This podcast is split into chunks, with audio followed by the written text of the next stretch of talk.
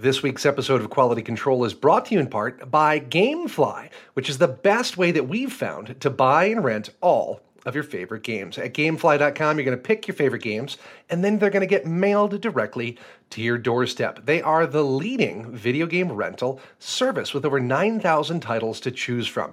That's going to let you try those games and movies now before you buy them and you're going to get to keep those games and movies as long as you want. You're never going to have to worry about late fees and you can cancel your service at any time. Go to gamefly.com slash quality control to start your free premium 30-day trial today. That premium trial is going to let you check out two games and or movies at a time. You can only get that offer by visiting gamefly.com slash quality control. Now go sign up and start playing all of your favorite games absolutely free for the next 30 days. My guest today is senior editor Colin Campbell. My name is Charlie Hall, and you're listening to Polygon's quality control.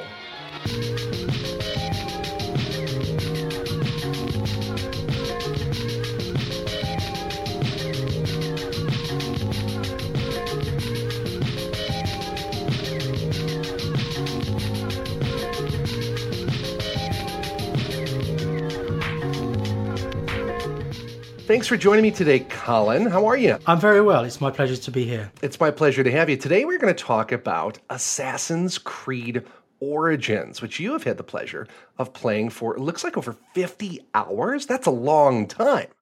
Yeah, I spent the week in, uh, in a room in San Francisco last week playing the game. Ubisoft insisted that we kind of go to them to play the game as opposed to just receiving some code in our homes. And I think what they wanted was for us to play on the Xbox One X version, which obviously is not possible in any other circumstances. And I get why they'd want us to see the game in its best light. But uh, generally speaking, we do these reviews just at home. All right, so this wasn't necessarily retail code. It also wasn't necessarily on a retail machine. Nonetheless, you got to play through, it sounds like, the whole game. Yeah, I played through the the main story, the main campaign. But what that really means is playing a lot of side quests. I mean, just just as in any of these RPG style action adventures, there's a lot of leveling up that has to be done, and this game is is hugely gated by by levels. And so if you try to complete a mission that's three or four levels above you, it's very very difficult. So you're kind of guided through this allegedly open world experience. Well, we'll get to that allegedly open world bit in a minute. But for those who are just joining us, who might have been uh, out of the loop for the marketing cycle on this game, what is Assassin's Creed Origins, Colin? Well, as most of uh, our listeners will know, Assassin's Creed is a historical fiction series that goes back about 10 years. And the game started off in the late medieval era and uh, sort of wound its way through the Renaissance, the American Revolution, the French Revolution, British Industrial Revolution, and so on and so forth. And now it's kind of gone back to the beginning, thus origins, uh, to the point where uh, these secret organizations first started to come to blows, so to speak. And the first assassin is this guy called Bayek, and he's living at around the time of the rise of Cleopatra and the civil war with her brother Ptolemy and the introduction of the Roman Empire into Egyptian politics. So it's a really interesting time and uh, you know a fertile place for creating this sort of lovely world. Hmm. Well, I don't know if it's the same where you come from, but here in the US, just about every middle school, high school aged kid at some point becomes an amateur Egyptologist. There's like this strong tradition in the United States of educating students about ancient Egypt. So the Upper Kingdom and the Lower Kingdom and the unification and Cleopatra, that's something that I think most students or students of history in the US have a decent grasp of. How does this game's narrative line up with the accepted historical record? Pretty well. Uh, if you know anything about that period, uh, then most of the big events that are, are, are well known kind of happen. I mean, obviously, there is the fact of um, the Roman civil war happening at that time and how it kind of literally lands on Egypt's shores. And so you have these major characters uh, like Pompey, like uh, Julius Caesar, like Cleopatra, like Ptolemy, and they're all pretty much as you would expect them to be, with a dash of Hollywood. I mean, Cleopatra. Uh, she was 21, I guess, in real life. She seems more like she's in her mid 20s in this story. Caesar is exactly how you'd expect him to be. So I think it lines up with the way that we feel that history is at the moment. There are some uh, moments when there there's some anachronisms. You, you know, the, what comes out of Caesar's voice is actually what Shakespeare wrote 1500 years after Caesar was killed. But that doesn't matter. We you know we can all live with that stuff. I'm actually in the middle of Dan Carlin's Hardcore History. I don't know if you listen to that podcast at all. He just did a piece, like four four to six hour lecture on uh, Caesar's Gallic Wars. So I'm like personally really in a mood for some sword and sandal kind of stuff right now. So. It is it is it is it is heavily inspired, I think, by the sword and sandal.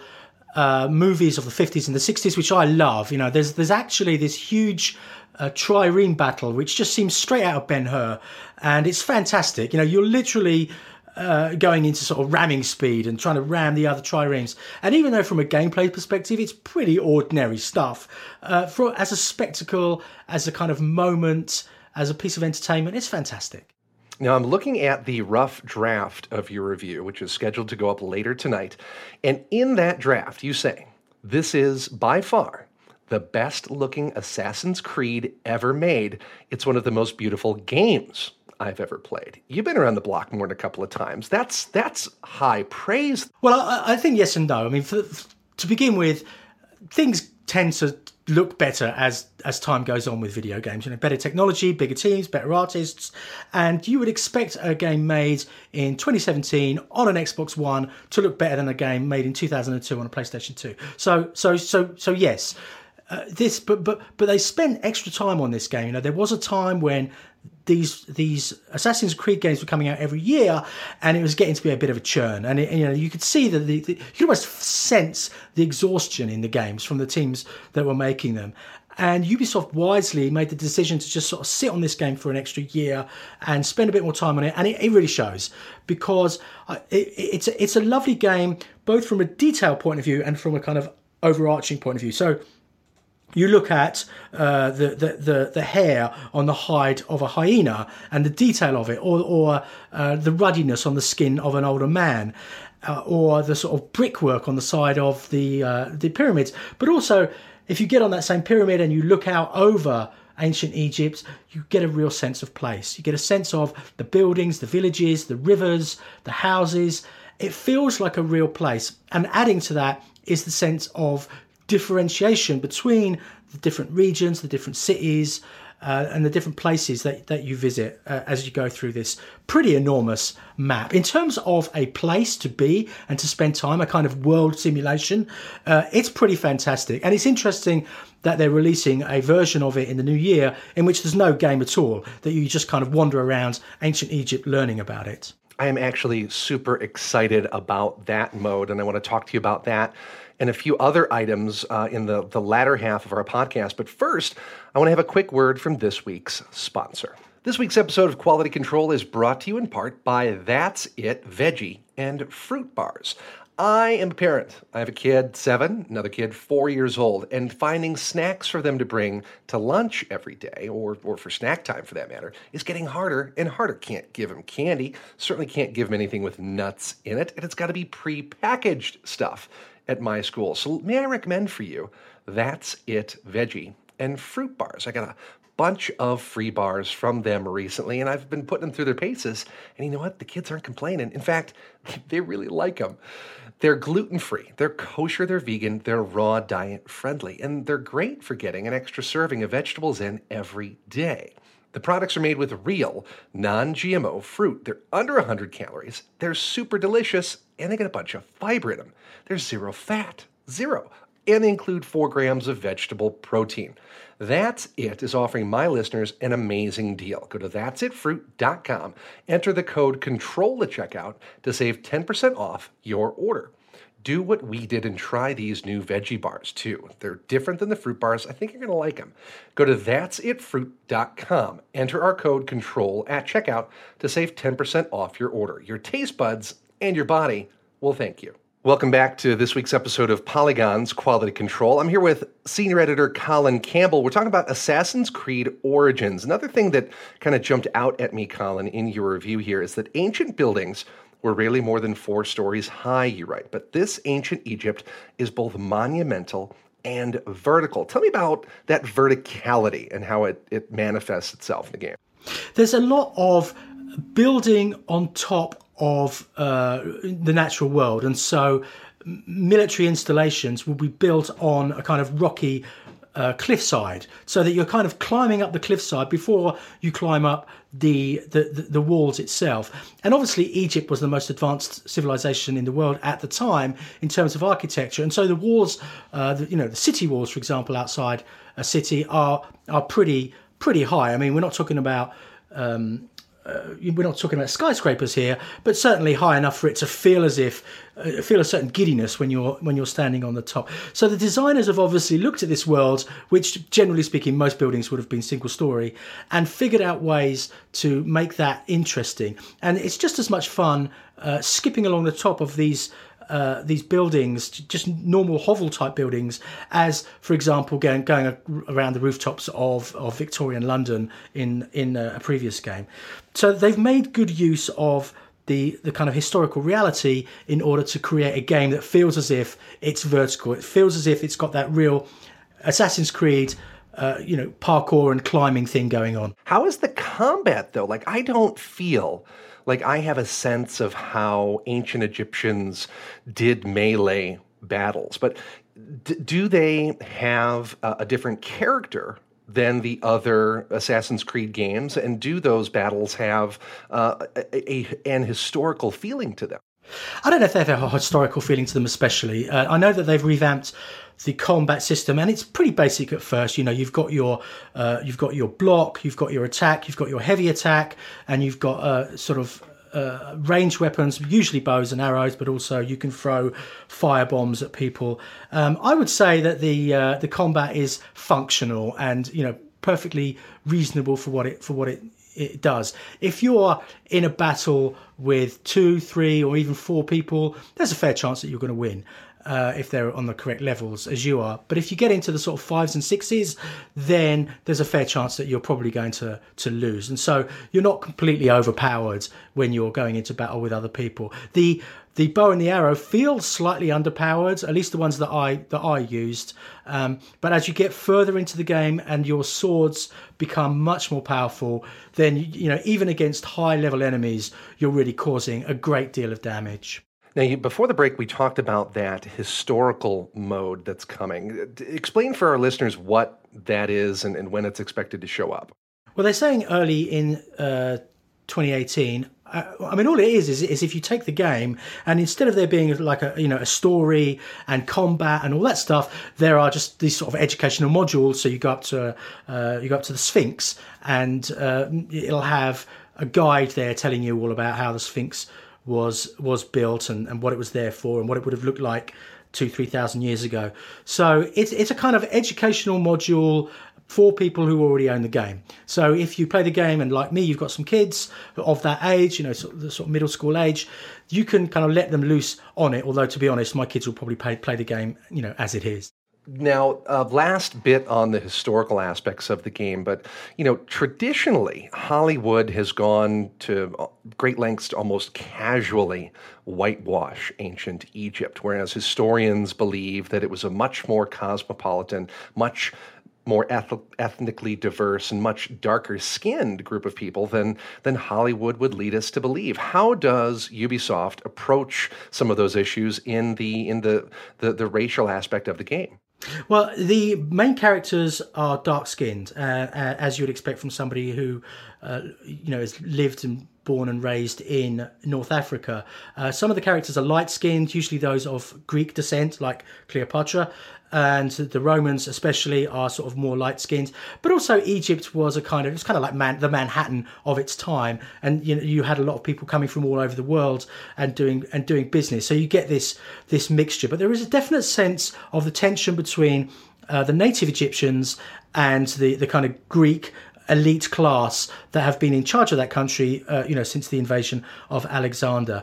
And, and I think that there, there is uh, some credit to be given to them for going out of their way to create a world in which people of color are the majority rather than just sort of like thrown in as an afterthought. Uh, in, as we've seen in, in so many uh, of those sort of swords and sandals games, uh, sorry, movies back in back in the day. But there are other historical elements which you know I don't know about for sure because Cleopatra, for example, she is a kind of Elizabeth Taylor type character. The first things out of her mouth are about how she wants to, how she would have sex with anybody, any of her courtiers, as long as they agree to uh, give up their life. I don't know if she ever really said that, but I think it's interesting that they would choose that as her focus, this sort of sexualized uh, being, rather than a goddess, which is how she would have wanted to have been seen and how she probably was seen by a lot of the people around her. So they're sort of playing around with the histor- historicalness of it and and you know modern sensibilities. And for example, Bayek, the main character, he's got this stolid sort of uh, warrior type uh, um, sensibility where he's quite serious all the time, but he also tells these sort of throwaway jokes that feel kind of modern as well. Now, I want to talk a little bit more about the game's, well, well the gameplay. But before, I want to touch on the game's narrative. In, in your review, again, the draft that I'm looking at here, you say that this game offers that rare quality of emotion. Tell me more about that narrative and, and about Bayek and his wife. Yeah, I don't want to give away any spoilers, but Bayek and his wife have a real reason to despise the uh, the government of Ptolemy, of Cleopatra's younger brother, and that emotional uh, leverage, I suppose, that emotional feeling really comes through in the game, in the, the intensity of his hatred of these people. But also, as he goes through, you know, the missions, the quests are, are really all about uh, somebody somewhere, a downtrodden person who has been wronged by the state. And on some of those occasions, it's a small thing. Uh, a, a, blacksmith has had his tools stolen. Off you go, try and find the, the tools, maybe kill the gangsters, uh, the the um, the outlaws who who stole his tools. But sometimes it's about real people uh, having their loved ones killed. And there was one uh, quest in particular which made me very sad. And I think there is a lot to be said about a, a so-called AAA game that is doing that. You know, I don't get that feeling when I play a Call of Duty game. Um, I sometimes get it when I'm playing a really intimate indie game, but very rarely with a AAA game. And, and it, you know, I'm only talking about one occasion in a 50 hour game. But I still think it's something of an achievement. As your uh, review kind of takes the turn here towards the, the second half of it, uh, you say, as the side quests roll on, it becomes clear that the gameplay isn't nearly as astounding as the game's setting. Unpack that statement for me. Well, in terms of what you do, the kind of toing and froing and coming and going, it's really not much different from any other Assassin's Creed game. You're uh, you're entering some militarized space or some some heavily defended space, you're checking out where the, the the points of conflict are, the points of potential revelation are, and you're either avoiding them or you're tackling them kind of from behind. You're sneaking up on people and you're taking them out. And so it's it's all about sort of management of space and fighting and sneaking around. And there's nothing wrong with that. I actually really enjoy that mixture of gameplay. I think the point that I'm making is that where they have really taken a big step forward in terms of the look of the game and i think they've taken some they've made some progress in terms of the narrative. Not much has been done really in terms of the gameplay and certainly there's nothing revolutionary or especially innovative that's been done here. They have made some improvements around the edges. As i said they've changed the combat. If you go to a uh, say an encampment and you want to try to to uh, overcome it, you can change the time of day. You can sort of go to sleep and then wake up at night time when some of the more onerous guards maybe are taking a nap or they're gambling with one another and less less alert. Or you can use fire or you can use wild animals um, to to get your way. There's lots of different ways in which you can achieve what you want to achieve, but you're still ultimately achieving the same thing. And and I think what I, what I want to say is that it's time for these open worlds to really start doing something new and interesting as opposed to what we've been seeing for, for, for a decade now. I really loved the line in your review. Like so many big budget extravaganzas, Assassin's Creed Origins is an attempt to perfectly triangulate the three corners of open world game design environment simulation, storytelling, and gameplay. Where would you want to see Assassin's Creed's next offering go more in the direction of? Well, I think that I would like I would like to pick up the next Assassin's Creed game and feel as if I'm doing something different.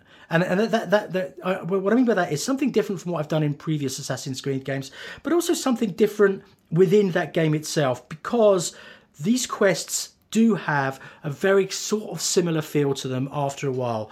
And you know, go off and talk to this other person, and then that person will send you to another person, and then that person will send you to a garrison, and then you'll either kill somebody or you'll capture something, and then you'll come back to the person and you'll be rewarded. And that happens literally 25 times in the game, you know, and, and each one lasts, you know, 30 minutes or 20 minutes or an hour or whatever it is. And uh, after a while, you sort of think to yourself, isn't there anything else that I can be doing here?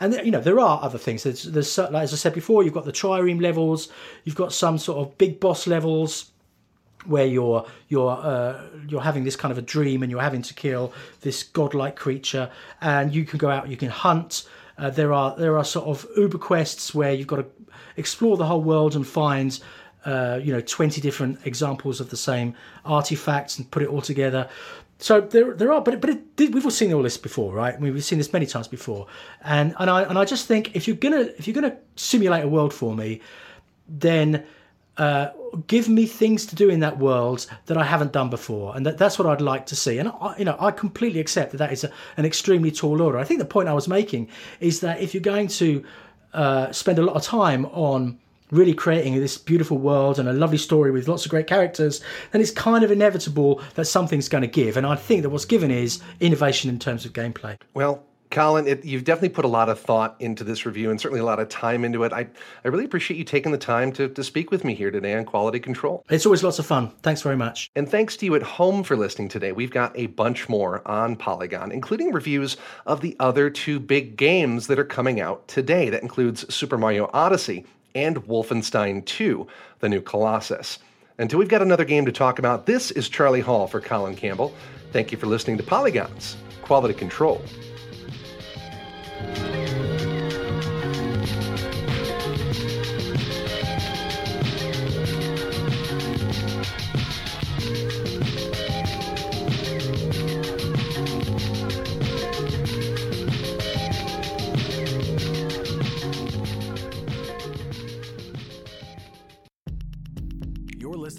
Vox Media Podcast Network.